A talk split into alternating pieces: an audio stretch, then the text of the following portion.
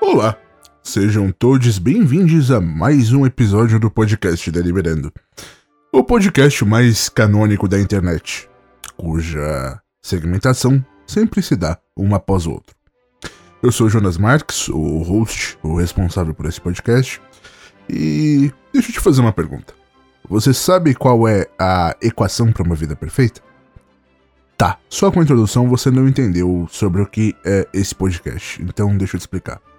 Ele é sobre o meu compositor favorito, de música clássica pelo menos, que é o Parbel, né? Uh, ou Johann Parbel, se você preferir. Mas eu preciso te explicar por que que Parbel é meu compositor favorito e o que que ele fez, quem ele foi, o que que ele fez de tão bonito assim. E não, não é pelo canon em ré, e eu vou falar disso também, mas enfim. Esse é um daqueles episódios que eu faço com muito gosto, porque eu amo música, eu sou apaixonado por música. E eu vou trazer algumas coisas históricas, mas esse não é um episódio que deve ser usado como fonte histórica, mas você pode pesquisar por conta própria depois, se você quiser. Então deixa eu te voltar lá para os anos 1600. Anos 1600 que eram anos pautados por basicamente duas coisas, igrejas e monarquias. Então, tudo que era arte era produzido por ou para igrejas ou por ou para monarquias. E monarcas, no caso, se diziam também representantes de Deus ou escolhidos por Deus. Então, quase tudo que era música era feito sob a estética de Deus. As músicas eram compostas para Deus, elas eram exibidas para Deus, elas eram tocadas para Deus, né? E nessa época a gente tem uma coisa muito bizarra que é o fato de que todas as missas da Igreja Católica, pelo menos da Europa, elas eram feitas de modo a sempre ter um órgão, né? Toda a igreja tinha um órgão, que era o, o grande instrumento da época. E esse órgão, ele devia tocar sempre uma música única. Então toda missa meio que tinha uma composição única. Tanto que se você for pesquisar em vários compositores dessa época, ou um pouquinho depois, como o próprio Parbel, Vultov, ou se você for para a escola italiana, como Vincenzo Gennadi, ou uh, o próprio Sebastian Bach, que veio um pouquinho depois de Parbel, todas essa, todos esses compositores eles tinham músicas com nomes de missas, né? Porque, obviamente, uh, o que virou música deles, boa parte, foi o que se achou dos manuscritos dessas pessoas, e esses manuscritos incluíam músicas que eles tinham que compor todo domingo lá para tocar pra missa, né? Então, uh, era muito curioso que nessa época havia esse tipo de música. Parabel nasceu ali nos anos 50, ninguém sabe dizer exatamente quando, porque foda-se, eram os anos 1600, eh, não se tinha registro. E a primeira coisa importante que se sabe sobre ele é que ele passou na universidade com 16 anos, né? Ele foi aprovado com louvores. Uh... E aí o que tem, o que se tem de histórico é uma carta lá do reitor deles dizendo que basicamente não houve quem competisse naquele ano com Parber pela aprovação e que ele era único e inigualável. Então não havia muita concorrência com Parber naquela época. Ele terminou a universidade em três anos, o que era basicamente um milagre para aquela época. Naquela época, os cursos tinham durações fixas de acordo com cada universidade. E a universidade era basicamente um ambiente multidisciplinar. Então, mesmo que você fosse para a universidade para estudar algo em específico, você aprenderia um pouco de cada, porque sim, né? E óbvio, universidades eram instituições mantidas majoritariamente ou por igrejas ou por monarquias. Então, era mais um lugar onde você era doutrinado a compor, viver, tocar, cantar e fazer tudo por ou por igreja ou por monarquia. E Parabel, obviamente, teve contato com isso. Ele desde sempre tocou em igreja, né? Foi de onde veio o contato dele com a música, mas ali foi onde ele foi mais aprofundado nesse contato. E ele viveu muito tempo uh, sendo organista oficial de igreja, além de dar aula, né? Porque ele saiu da universidade já como professor. E o fato dele peregrinar por igrejas, enfim, de várias cidades da Alemanha para tocar, eu não sei se eu falei isso, mas Parkbell é, era alemão, fez com que ele, andando de igreja em igreja, conhecesse muitos compositores, muitos professores, muitas pessoas que tocavam música, e ele foi aprendendo com cada uma delas. O que é muito importante a gente saber disso, porque as pessoas desenvolviam seus próprios métodos nessa época. A música nessa época era muito menos método e muito mais experimentação. Você tinha formas de tocar um instrumento, você tinha alguns instrumentos que eram usados, e as composições eram feitas inclusive pensando nisso?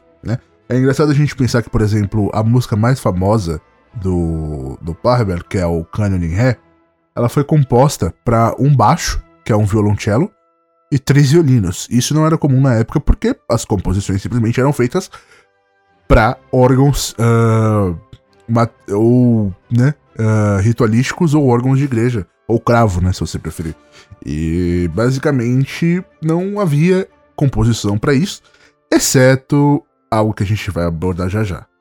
Mas foi numa viagem para Itália que Parabelo teve contato com. Ele já conhecia as músicas italianas, ele já conhecia as variações italianas, mas ele teve contato com o que a gente chama nessa época de música profana, né? Porque na Itália já havia um fomento maior à arte para que as pessoas não dependessem só de igrejas e só de monarcas para tocar, né? Porque isso é uma, é uma curiosidade engraçada, inclusive. Durante muito tempo, enquanto houve monarquia no mundo, os monarcas pagavam para que músicos tocavam em, não só em eventos, é, eventos extraordinários, mas também eventos cotidianos. Então, você queria jantar, você ia lá jantar, enquanto o seu músico contratado ficava tocando a musiquinha dele para você, para que você sorvesse da sua monarquia com maior gosto, né? Isso aconteceu enquanto houve monarquia no mundo. Deve acontecer lá na Grã-Bretanha, não, não duvido muito. Uh, Disso eu não sei porque eu procuro saber pouco daquilo lá para não ficar com raiva. Uh, esse podcast não apoia a monarquia. Mas então o Parrebel, ele teve contato com a música italiana e com o que a gente chamava, ou chama hoje em dia, de música profana. Porque vocês lembram que eu falei? Toda música que era composta na, pela, para a igreja era música por Deus, para Deus. E toda música composta na, por e para reis era música pro reis e para reis. É, para os reis e para os reis. E reis eram basicamente uh, a intermediação divina na Terra para coordenar seu povo. Né? Era o que se cria, pelo menos nos ambientes católicos, que era basicamente a Europa e todos os países que a Europa colonizou. Né? Então, quando a gente fala de tudo isso, quando o Parabel teve contato com o que a gente chama de música profana, que era uma música composta não para Deus, mas sim para o desenvolvimento da arte. Uma música composta para. Basicamente pra, porque era bonito. Porque os músicos se achavam bons e eles queriam compor o que eles quisessem, né? E eles o faziam. Parber ficou encantado. Porque ele descobriu: olha, as pessoas não precisam tocar só órgão, não é só o mesmo barulho todo dia. Porque vejam, Parber ele sempre foi muito bom, ele foi um prodígio, porque ele estudava muito. É, alguns historiadores dizem que ele estudava entre 12 e 15 horas por dia. Então o cara sentava lá na frente do órgão e ia, ia, ia, ia, até que ele se tornou muito bom. Não houve um talento divino ou algo predestinado. Parrebel simplesmente se esforçava mais que os demais, por isso ele se destacou muito mais que os demais, por isso ele teve oportunidades que os demais não tiveram. E quando ele teve contato com essa música italiana, composta para outros instrumentos, composta para outros ambientes, ele ficou fascinado. Ele falou: é isso, é isso que eu quero fazer, e aos poucos ele foi se distanciando da igreja. Alguns historiadores dizem que a viagem dele para a Itália foi entre uh, 73 e 76, no caso 1673 a 1676, que é quando ele teria ali por volta de seus 20 e poucos aninhos, né? Se ele nasceu perto dos 50, é quando ele teria essa idade aí. E ele ainda tocou em igrejas por muito tempo, né? Porque essa era basicamente a forma de um músico ganhar dinheiro na Alemanha. E ele também dava aulas, ele. Enfim, ele viveu da música como pôde por muito tempo. Até que ele foi para uma cidade lá, que eu sinceramente não vou lembrar o nome agora, mas basicamente ele conheceu a dinastia barra dominação Ba, que é como a gente chama. Por que dinastia barra dominação Ba? Vocês provavelmente já ouviram falar de Johann Sebastian Bach, o que a gente conhece como o pai da música. Só que Johann Sebastian Bach, ele na verdade é só mais um dos músicos de uma extensa quantidade de pessoas. Basicamente existiu uma cidade lá no cu da Alemanha, com seus, sei lá, 50 mil habitantes, onde todas as pessoas que tocavam música na cidade eram chamadas de Bá, porque tinha tantos Bás da família Bá, ou, enfim, já agregados, amigos, que tocavam música pela cidade, que se dizia que todo músico lá basicamente era Bá. Então, Bá virou um sinônimo de, de músico na cidade. Tanto que quando o próprio Parrebel foi para lá, Parrebel é um nome complicado já para mim falar, uh, deve ser mais fácil para os alemães, mas, óbvio, eles passaram a chamá-lo de Bá também.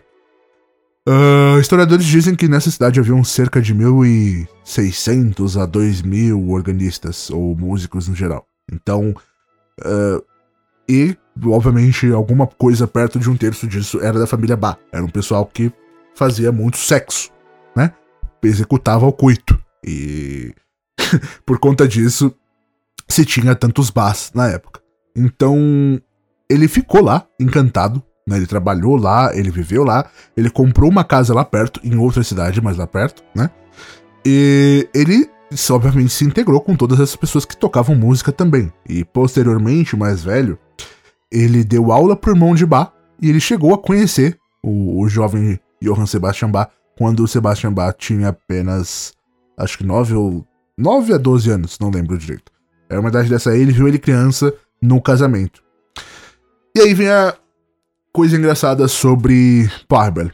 Uh, Parbel, desde que ele teve contato com a música profana, com a música que não era só para Deus, ele ficou encantado com a combinação de instrumentos, com a variação, com as melodias. E na universidade, como as universidades da época, apesar de focadas eram multidisciplinares, ele estudou um pouco de tudo. Então ele sempre unia um pouco de matemática, um pouco de ciência, um pouco de cada coisa na sua obra, né? Então a obra de Bach tinha de tudo. E ele era muito fascinado por cânones. O que é um cânone musical, né? Eu, agora eu preciso explicar o que é um cânone. Um cânone é, é uma, basicamente uma melodia composta por variações polifônicas. O que significa que em cada compasso da música, compasso é um ato. Aqui, ó. Um, dois, três, quatro. São quatro compassos. Então, o compasso 1, um, compasso 2, compasso 3, compasso 4. Né? Cada um desses, desses passos é uma representação de uma nota. Né? Você tem outras variações, você tem compassos. Uh, você tem, por exemplo, 3 por 3, que é 1, 2, 3, 1, 2, 3, 1, 2, 3, 1, 2, 3. Você tem variações infinitas na música, né? A música clássica, principalmente, tem múltiplas variações disso. Mas a ideia da melodia do cânone é que você vai criar uma única melodia que vai se repetir, só que de formas alternadas, tanto em velocidade quanto em compasso. Então cada vez vai tocar ela, só que um, uma parte vai estar tá tocando uma, outra parte vai estar tá tocando outra, e elas vão se alternar, mas mesmo assim elas vão se complementar e elas vão formar uma melodia maior, que é bonita e que é concordante no seu geral. E isso só se faz, meus queridos, com uma coisa chamada matemática. Não importa você estudar só harmonia, não importa você estudar só enfim, música no geral, você tem que saber muito pra caralho de matemática, porque você tem que compor esses atos. E Parber, ele fez o chamado Canon em Ré, se você pode procurar no YouTube por Canon em Ré ou Canon em D. Ou aquela musiquinha que toca no. em todo casamento. Sabe, aquela? Não a marcha nupcial, a outra. Aquela. Você vai ouvir, você vai saber, bom? Vai tocar, na verdade, aqui no fim do episódio, eu vou tocar para vocês a versão original, como ela foi escrita para ser. Mas você, se você quiser, você pode procurar depois, você volta no podcast. A questão é, ele compôs isso lá em 94, já mais velho, pro casamento do Christopher, que na verdade não se fala Christopher, se fala Christoph, porque é alemão, né? Christoph uh, Bash, que é o, um dos irmãos mais velhos do Bash, um dos muitos que é basicamente o, posteriormente também, o irmão que foi dar aula pro Bé, pro Bá, antes do Bá se tornar o Bá, né? Então. Uh, e foi nesse casamento, inclusive, que ele conheceu esse menininho aí, esse tal de Johann Sebastian Bach. Então, todo mundo lá naquela época era Johann, ele tava na cidade dos Bá, ele também era um Bá, porque todo músculo era Bá, e aí, basicamente, Johann Parrebel, que era Johann Bach, conheceu Johann Sebastian Bach, irmão do Ba. E é muito Ba, Ba, Ba. Parece uma conglomeração de gaúchos. Mas, enfim, piadas à parte. uh, ele, como ele era amigo do, do Christopher, ele basicamente quis compor uma música pro casamento desse rapaz. E foi para isso que ele compôs esse canon em ré? Porque basicamente é isso. O cara era músico, então o que ele fazia para as pessoas era compor. Ele queria conquistar uma gatinha, ele compunha alguma coisa para ela. Ele queria, né? Enfim, impressionar alguém, ele compunha uma música. E isso, claro, alternando com o fato de que ele continuava sendo professor de música e tocando na igreja. Então todo domingo tinha que estar tá lá uma música nova. Inclusive, uma curiosidade, é por isso que a música nessa época é dividida em atos. Porque você poderia compor múltiplas músicas, meio que é, reciclando os atos, sabe? Então, se você vai ouvir a obra de um compositor que seja muito contínua, se você bota pra ouvir uma atrás da outra, você vai perceber que alguns trechos se repetem às vezes, que o pessoal não tava muito inspirado, né? Todo mundo acorda num dia muito preguiçoso às vezes e tem que entregar. Então, você mistura quatro atos que não faziam parte da mesma coisa ali. Nem todo mundo vai perceber e, né? Foda-se. E é muito engraçado porque esse cânone de, de Parvel, ele foi composto para um baixo e três violinos. Ele não foi composto para órgãos, ele não foi composto para cravos, e não, nessa época não existia piano, tá, gente? O piano é um instrumento muito posterior, porque ele vem com o processamento maciço de aço. Nessa época, nada de piano, tá? Não tinha piano. Uh, e foi uma música que ele compôs, basicamente, para aquilo que nós chamamos lá atrás de música profana. Mas essa música foi executada pela primeira vez num casamento, que era algo que foi tocado numa igreja. Uh, com o envelhecimento, o Parber foi se separando da igreja e dizem que ele morreu em 1900 e, aliás, 1706. E aí ninguém sabe do que, ninguém sabe muito para quê. Ele teve dois casamentos, deixou acho que cinco filhos só do segundo casamento. Se eu não me engano, a primeira esposa dele morreu grávida. Inclusive é muito, enfim, uh, curioso notar que teve uma época das composições de Parber que ele basicamente compunha músicas tristes. Inclusive uma que ele compôs em italiano, que é. A tradução seria que meio como a história da tristeza e da morte na música. É, alguma coisa assim. Né? Eu não vou falar italiano aqui para não passar vergonha, porque meu curso de italiano não está tão bom para falar palavras de quatro séculos atrás. Apesar de eu cursar italiano. Pois é. Uh, mas, enfim. Esse foi Parbel e por que, que ele é meu compositor favorito? Por que, que dentre Bach, Mozart, Beethoven, uh, sei lá, Wagner. Não, Wagner não, né? Tem um pessoal meio questionável que gosta. Ou qualquer outro. Por quê?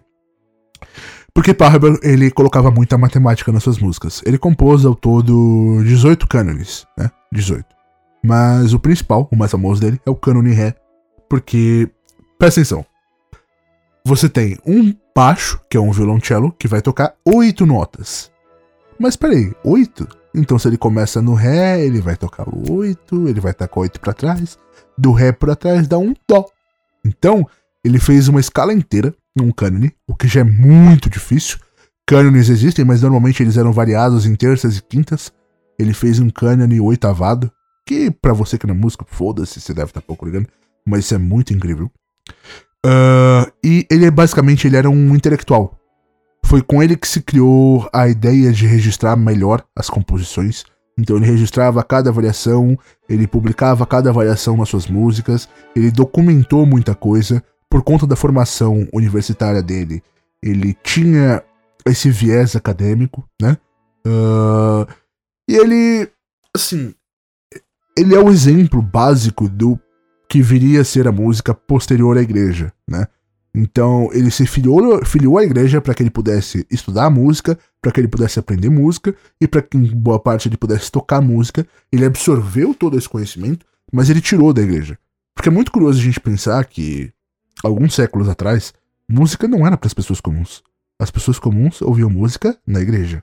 E só. A arte deveria ser para Deus. Então você, ser humano comum, você, cidadão médio ou cidadão baixo, conforme o mundo o classificasse, não teria contato com música em jantares, em festas, exceto as igrejas. Inclusive, tem um trecho muito curto da vida de Parbel que ele foi contratado como. Uh, que eles chamavam de organista jurista oficial, que era basicamente organista de um rei. Ele tocava para um rei, ele vivia tocando horas e horas por dia para um rei. Só que era um rei menor lá que perdeu posses e quando, obviamente, famílias monarcas perdem posses, a coisa arrebenta do lado mais fraco, eles demitiram o organista. Eles pensaram em escravizá-lo, mas ninguém fazia isso com o próprio, o próprio povo, né? Então não, não rolou. Enfim, tem documentos que dizem essa história dos reis pensarem em escravizá-lo. Isso tudo tem documento, tá, gente? Se vocês pesquisarem no Google tudo que eu falei aqui, vocês vão ver que eu não sou um grande maluco. Então, Pau Rebelo foi um, um ser humaninho que viveu durante 50 anos, teoricamente, que se dedicou totalmente à música, que deixou uma obra incrível, grande, variada, uma obra complexa e uma obra que gera fascinação até hoje, né? Uh, você tem outros grandes compositores que fizeram isso? Claro. Só que eu acho que Parber, ele levou a música no sentido mais literal da coisa, né? Uh, Bach, Mozart, Beethoven foram grandes músicos da, daquela escola, enfim, Middle Europe, da, da escola de meio de Europa, foram. Só que eles foram muito mais clássicos dentro daquilo que se esperava de alguém que aprendia a tocar por conta da igreja, tocava na igreja, vivia na igreja, morria na igreja. A música profana de Bach, inclusive essas músicas fúnebres dessa época em que ele perdeu esposa e filhos, né? Essas músicas foram, enfim, muito importantes até hoje, né? São muito importantes. E se você ouvir algumas delas, você vai reconhecer. E é muito curioso pensar nisso, tipo, numa época em que as pessoas casavam novas e viviam uma vida curiosa, Bach só foi se casar lá pra 90, tá ligado? Veja, ele nasceu no, em meados dos anos 50, ele só foi se casar lá perto dos 40 anos, quando ele finalmente entendeu que a igreja não era um ambiente para ele, finalmente entendeu que o sacro não era ambiente para ele e que ele queria compor aquelas músicas que ele achava tão bonitas, com variações, com instrumentos, com viradas, com coisas que não eram feitas necessariamente para agradar a Deus. E puta, ele deixou uma, uma obra foda, sabe? Uh, eu ouço ativamente Barbel, tem algumas interpretações, tipo, de Liszt, de uh, grandes pianistas. O próprio Ludovico Einaudi, uh, que é um pianista moderno que eu gosto bastante, ele tem um álbum inteiro interpretando Barbel com variações e violinos e instrumentos, ele... Enfim, é muito... Barbel é uma coisa muito... Muito bonita. E, e tem essas músicas, que são cânones, que são músicas complexas, que são músicas. O cânone ré é a, a, música mais complexa, tá? Tem, ele tem um, ele tem um cânone, um cânone chamado La Tercia, é, que é um cânone com, composto por terças, mas que é basicamente variação. E aí vai entrando uma coisa em cada oitava e vai fazendo uma dissonância maluca e de repente faz tudo muito sentido. E, né? É numa época tão complexa que você tinha que compor cada música para um número de instrumentos de acordo com, enfim, o que você queria que ela soasse. Então você literalmente escrevia partes diferentes para cada instrumento e você fazia elas conversarem. E Parber fez isso num cânone para quatro instrumentos em 1690 e né? Então, antes de eu finalizar isso aqui, vou te explicar o que, que você deve prestar atenção. No cânone que vai tocar no fim do episódio, você tem o violoncelo fazendo oito notas de baixo, tá? Eles são sequenciais, são diminutivas. E você vai ter três violinos, cada um tocando sempre a mesma melodia, só que em velocidades diferentes e em ritmos diferentes, em compassos diferentes. E aí você presta atenção e você vai ver que são sempre as mesmas notas, são sempre as mesmas melodias, só que em velocidades diferentes, em ritmos diferentes, e fica simplesmente lindo. Enfim, tem um momento da música em que existem variações, porque, óbvio, é uma música, ele não vai ficar compor uma música 100% igual de 9 minutos, mas é uma música muito bonita. E quando você for ouvir no final do podcast, se você ouvir algum X diminua, recomendo. Se não, eu vou deixar o link do, do vídeo no YouTube, da interpretação do que deveria ser original. Você ouve lá se você quiser, tá bom? Mas enfim, é. O título desse episódio vem basicamente disso. Eu. Diante do tanto de histórias trágicas que você tem de artistas que viveram sob a égide da Igreja Católica, que viveram sob o jugo e que basicamente dedicaram sua vida para a igreja e ou não foram reconhecidos ou uh, ao primeiro deslize, né? Ou a primeira escapada, foram tratados como menores. Parbel foi um cara que conseguiu viver e morrer uma vida tranquila. Ele achou amor, ele achou a música, ele achou sucesso, ele foi reconhecido, ele teve o reconhecimento de prodígio dele, ele influenciou gerações, né? Então, só existe Bá porque houve Parbel e, enfim, ele viveu. É, essa é a equação de uma vida perfeita. É por isso que eu sou tão fã de Bá, de Bárbara, perdão, que foi um bar, olha só, então não tô tão errado assim. Não foi um tropeço, porque havia uma cidade só de Bass, é uma cidade de diversão, uma festa, um pessoal muito animado. Bom, por hoje é só. Esse episódio do podcast foi isso. Eu espero que você tenha gostado. Se você gostou, você pode compartilhar com alguém. Uh, se não, sei lá, ouve só pra você. Se você tem qualquer dúvida, qualquer pergunta, qualquer questionamento, você pode mandar pro podcast arroba jonasmarques.com podcast arroba jonassmarques.com é o e-mail ou pro barra jonasmarques ambos vão estar fixos aí no, no, no, na descrição do episódio você clica em algum deles e vai lá e ouve e, e manda pergunta e faz qualquer coisa, tá bom? Muito obrigado pela sua audiência, pela sua paciência, pela sua exatidão matemática e até a próxima. Tchau.